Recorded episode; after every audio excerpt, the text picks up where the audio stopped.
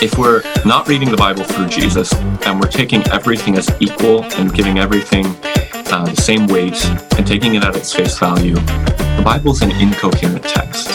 How can you say, listen to the cries of the poor without looking at what makes them poor? You don't have to believe certain things to be part. The irony is that you can be pro guns, pro death penalty, pro military, anti environment, and still say you're pro life. But people get really uncomfortable. It's like they want to have their religion and they want to have their porn. They want to do both. I don't think any form of Christianity deserves to survive and thrive if it doesn't come to terms with the racism of our past. When we really tell the story of Jesus, we find a God who comes to the point where it has all collapsed. If a good teacher is to get a student to get the right answers on the test, and if Jesus was supposed to get us to get the right answer for when we die, then can we just be honest and say, not a good teacher? Hey, welcome everyone to Jesus Never Ran. Always great to be with you. Of course, this episode, as well as most of the Jesus Never Ran episodes, are sponsored by Angie Niska with Rise Nutrition. You can find them at Rise Menominee on Facebook. And if you go to the show notes, you can get your free wellness profile by clicking the link there. That's Rise Nutrition with Angie Niska. Again, that's Rise Menominee. Rise is with a Z interesting thing going on culturally in our churches these days. A good chunk of people that go to evangelical churches would consider themselves open and affirming, while the churches they attend are not. So, what are we going to do about that?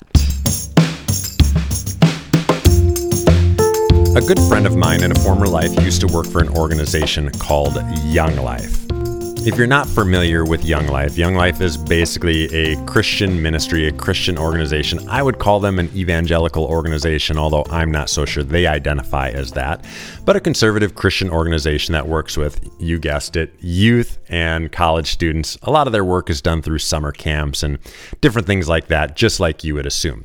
Anyway, the point of my story is that this last week, my friend made me aware of a letter that was written from the leadership of the organization to the staff members of the organization. The letter was not supposed to be shared with anyone. It was watermarked. And the way it got leaked is somebody retyped the letter and made it public. So, how valid it is, is not really the point of this episode. But what was in that letter, and if you want to read the full letter or the letter that was retyped anyway, I'll put a link in the show notes if you're interested. Again, not the point of this episode, but if you're curious, I'll put it there. What this letter said was that Young Life is taking a stance that the only godly approach to gender and sexuality is if you are straight or cisgender. Basically, saying that to be aligned with God's plan, you have to be straight or cisgender.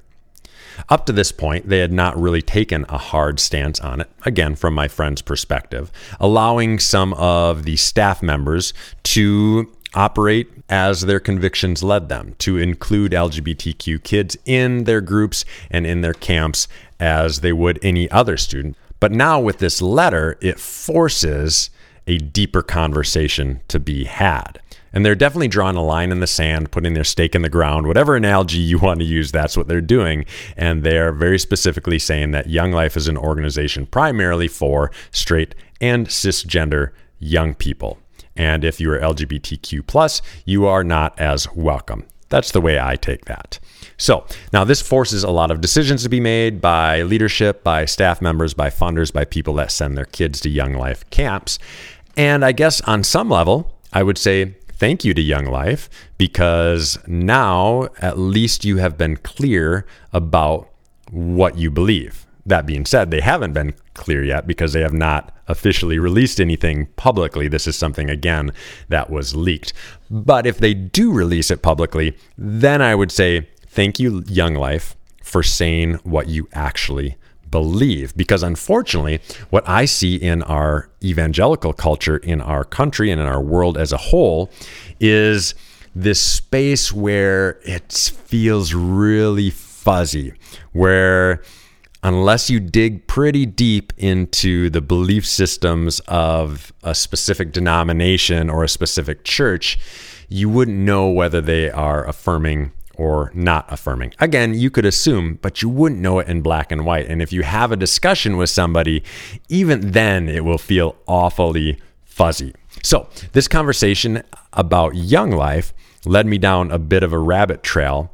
And my thought behind it is what I said in the intro that there are a lot of people, a lot of people that I know firsthand are extremely open and affirming to the LGBTQ community. I also know people who are in the LGBTQ community who are going to evangelical churches that are not open and affirming. So, this in some ways messes with my mind because it doesn't make a ton of sense. So, what we're going to do today is we're just going to walk through this a little bit. If you find yourself in that situation, or if you know somebody that's in that situation, I'm hoping that this episode will help all of us have some tools in our back pocket to know how to move forward with this being the reality in our world today.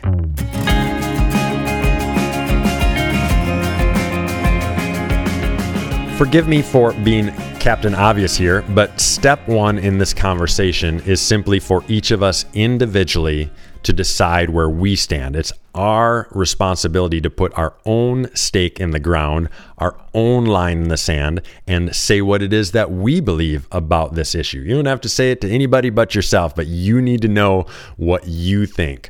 Are you fully open, inclusive, and affirming, or are you not? The biggest way that you can answer that question is if you think being gay, transgender, bisexual, anything other than straight, if you think that is a sin, then you are not open and affirming. Just because you are okay being around people that are not straight, just because you're cool if they come to your church, that doesn't make you open and affirming. What makes you open and affirming is if that you actually don't think it's a sin. that is the line in the sand. So ask yourself are you open and affirming? Are you not? You don't have to take any of my advice. You decide that for yourself. It's a free country. You get to decide what you believe. But take it one step further if you don't mind and ask yourself why you believe that. Because answers to the why question, why you believe those things, if it's just because that's what you were told to believe, I would dig a little bit deeper. If it's just because that's what you feel comfortable with, I would dig a little bit deeper. So don't just ask yourself what you believe, ask yourself why you believe it. Personally, myself, I am 100% open and affirming to the core, to the LGBTQ plus community. This was actually the first big question that began my deconstruction phase of my faith ah, gosh, it had to be about 15 years ago now. Boy, time flies when you're having fun.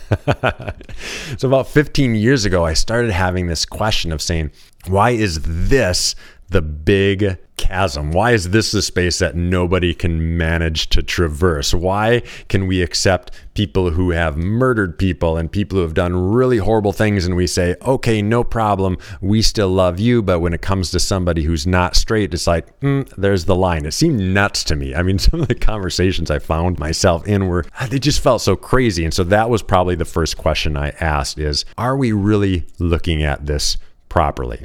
And the conclusion I came to was a resounding no, we're not looking at it properly.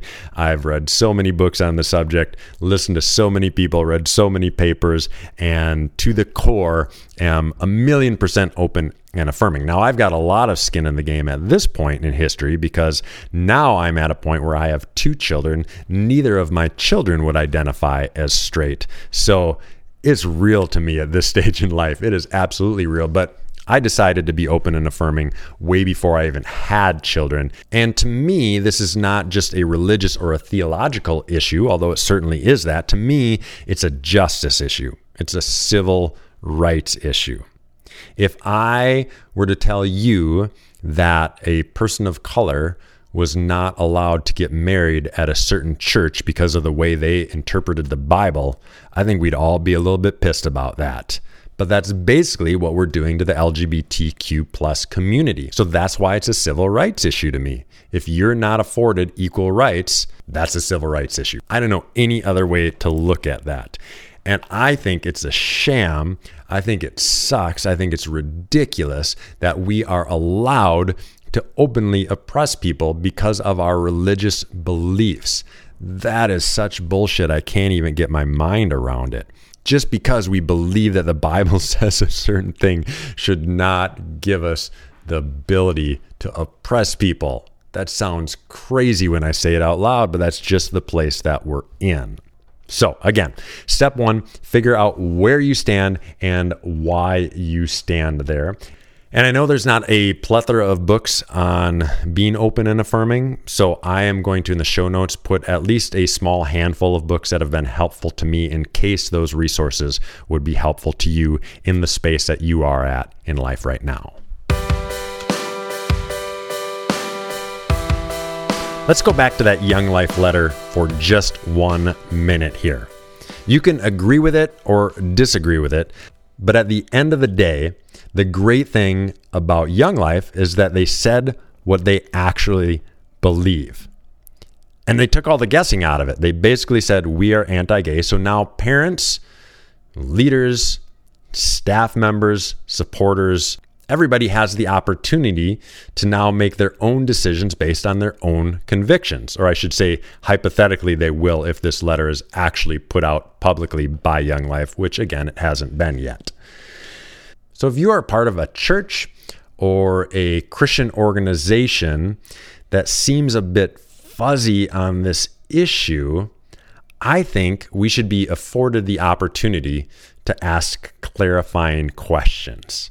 I don't think there's anything wrong with that. I think people, organizations, me included, need to be forthright about what we believe and why we believe it, honestly. My guess is if you were to ask a pastor of a non affirming evangelical church, if you were to ask a pastor if they are in support or if they're open and affirming, they would give you they would sidestep it. That's what they're going to do. They'll say something to the fact, you know, it's just it's this typical bullshit that you hear all the time. Some to the fact that everybody's welcome, we wouldn't turn anybody away, blah blah blah. You've probably heard some version of that in some reference before.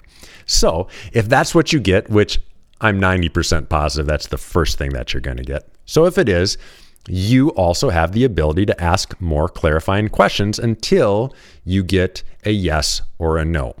For me, it's very simply I just say, hey, would you allow somebody who's not straight, not cisgender, to get married in your church? Simple yes or no question. Or in my situation, I can say, would you allow one of my kids someday to get married in your church? And then they have to give you a yes or a no. And if they give you a maybe or something fuzzy at that point, just run out the door. But they'll likely give you a yes or no at that point. So then you, based on your own convictions, which you've already thought about and you've already considered, are able to make your own decisions on things like do you want to stay? Do you want to leave? Do you want your kids to go there? Do you want to support financially? Do you want to volunteer? You can make all of those decisions in good conscience because you know what the organization or what the church stands for.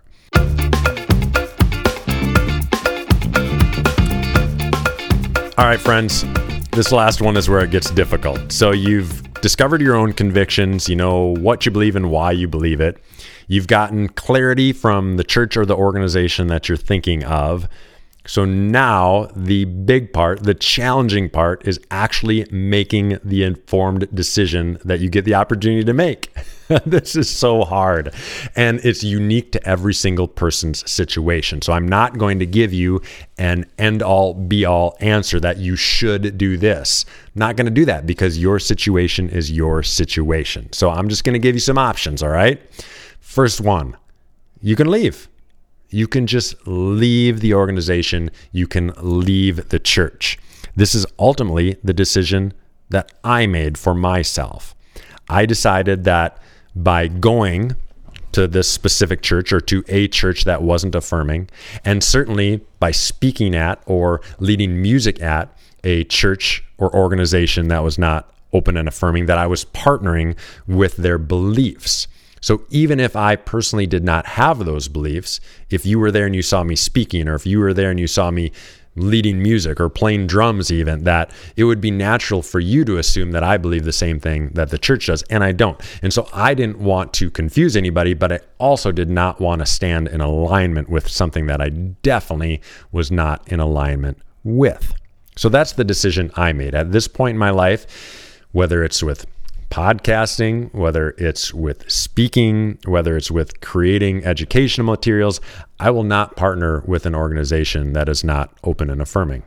I just won't. I actually don't partner with hardly any organizations that are Christian or religious in nature at all. I just kind of avoid it altogether. so that's the stance that I took. And again, that was unique to me, that was unique to my convictions. The problem with this, and this is a real issue, and it's something that I, I can feel to my very core. The problem for so many of us is that you're leaving the bad, but you're also leaving the good. Just because a church or an organization is not open and affirming does not mean that everything they stand for or do is bad. That couldn't be farther from the truth. Young Life is not a bad organization. Most evangelical churches are not bad churches. And so when you leave altogether, you leave the bad, you leave that toxic theology. For me, I left that civil rights issue, but I also left so many other things. I left the people. I left the ability to come together and pool our resources and our time to do really great things in this world.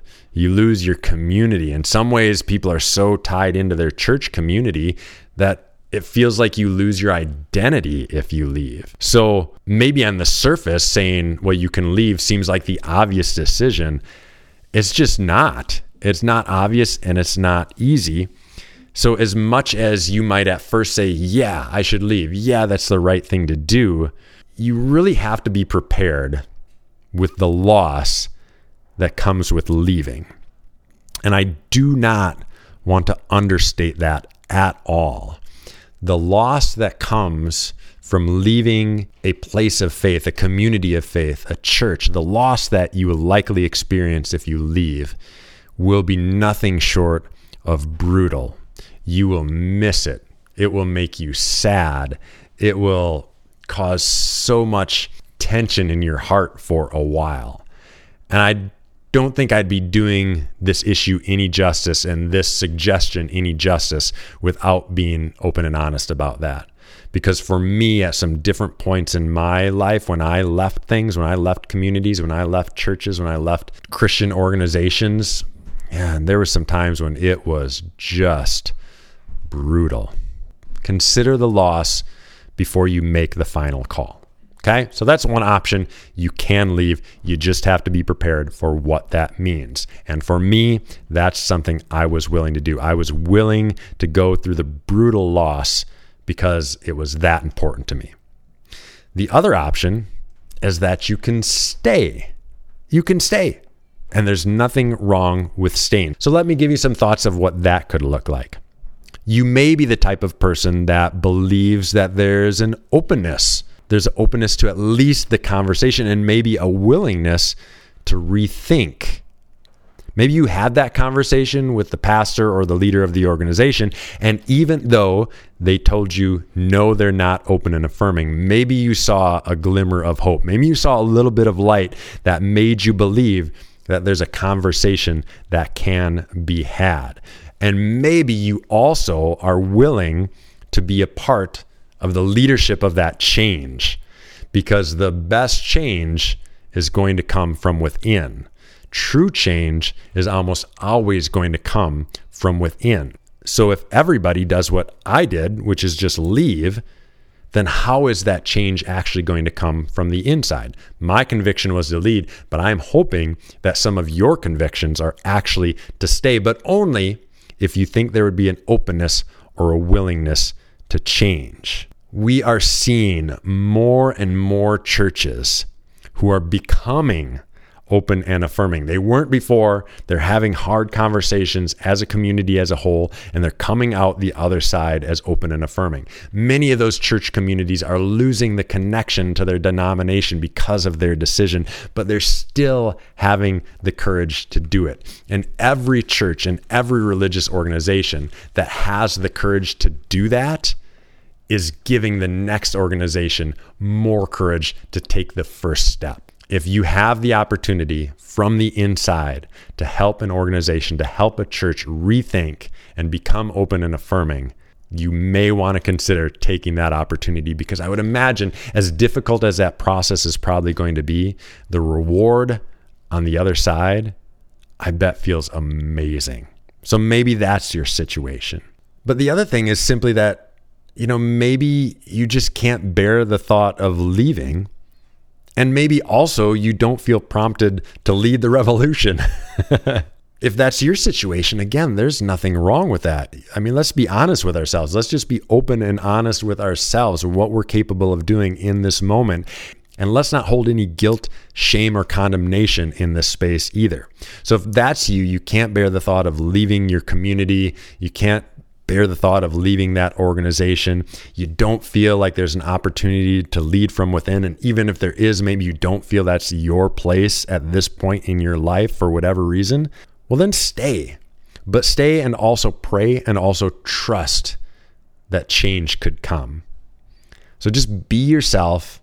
And if there's an opportunity and something comes up, just, just be yourself and speak authentically and make sure that you share your convictions in a loving and open way. Don't try to pretend you're something you're not. You don't need to do that. That isn't healthy. That isn't good. But if you stay, just pray and trust and just be open and honest. In the next decade, we are going to see a wave of churches becoming open and affirming. I mean, this is so exciting. This this should be so exciting because it's already beginning to happen and it's just going to continue to build momentum. We're not always going to be in the space that we are right now. We're also going to see a wave of Christian organizations that aren't churches become open and affirming. And we're going to see a wave of new organizations and new churches being formed that are beginning open and affirming. So, a little part of this, honestly, a little part of it is a waiting game. Churches always catch up to their culture. They always do. There's been so many things that the churches have been late on, but when the people lead the way, the churches and the leadership and the religious organizations eventually catch up. And if they don't, they will likely die. And if they don't, they will likely lose people. And if they don't, they will likely lose their effectiveness. And the reason that I bring that up, the reason that I bring up the, the truth behind that there's this wave coming, that there's more open and affirming churches and organizations coming each and every day. The reason I bring that up is to help all of us be at peace with wherever we're at. We can be at peace with leaving. We can be at peace with staying. We can be at peace with leading. We can be at peace with staying in the background and praying and trusting. I'm not here today to put any conviction, to put any guilt, to put any shame, to put any condemnation on you. I would simply ask that you first Ask yourself where you stand. Are you open and affirming?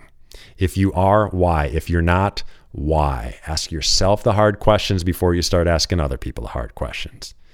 Second, then go ahead and ask the hard questions to the churches and the organizations that you're connected with. Make sure you clarify it down to a yes or to a no so that you know where they stand so that you can then make an informed decision. And finally, do exactly that. Make an informed decision on what you're going to do. Are you going to stay? Are you going to leave? Are you going to lead? Are you going to pray? Are you going to fund? Are you going to pull your funding? Are you going to send your kids to that camp? Are you not? All of those decisions are hard decisions, but they're decisions you get to make. And you allow your voice to be heard by the way that you make that decision. And all of us with our convictions will help the movement forward. And all of us in our own way, in whatever unique way that might be, all of us will be a part of the wave of open and affirming, inclusive Christian churches and organizations that are coming to our world as we speak.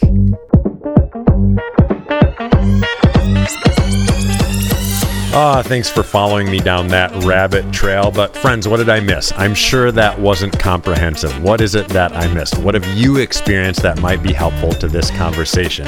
Feel free to message me, DM me on Instagram, or simply reply to the post that talks about this episode being released on Facebook. That's another great place to let your voice be heard. As always, if you want to support this podcast, you can follow it on Apple Podcasts, subscribe to it everywhere else, and make sure you give it a five star rating and write a review. Just helps people find us a little bit easier. Next week, we have a wonderful episode. Just a great guy, Jay Bakker. And if that name doesn't sound familiar to you, well, he is the son of Jim and Tammy Faye Bakker. And I bet those names sound familiar to you. So you won't want to miss that one in the next episode of Jesus Never Ran.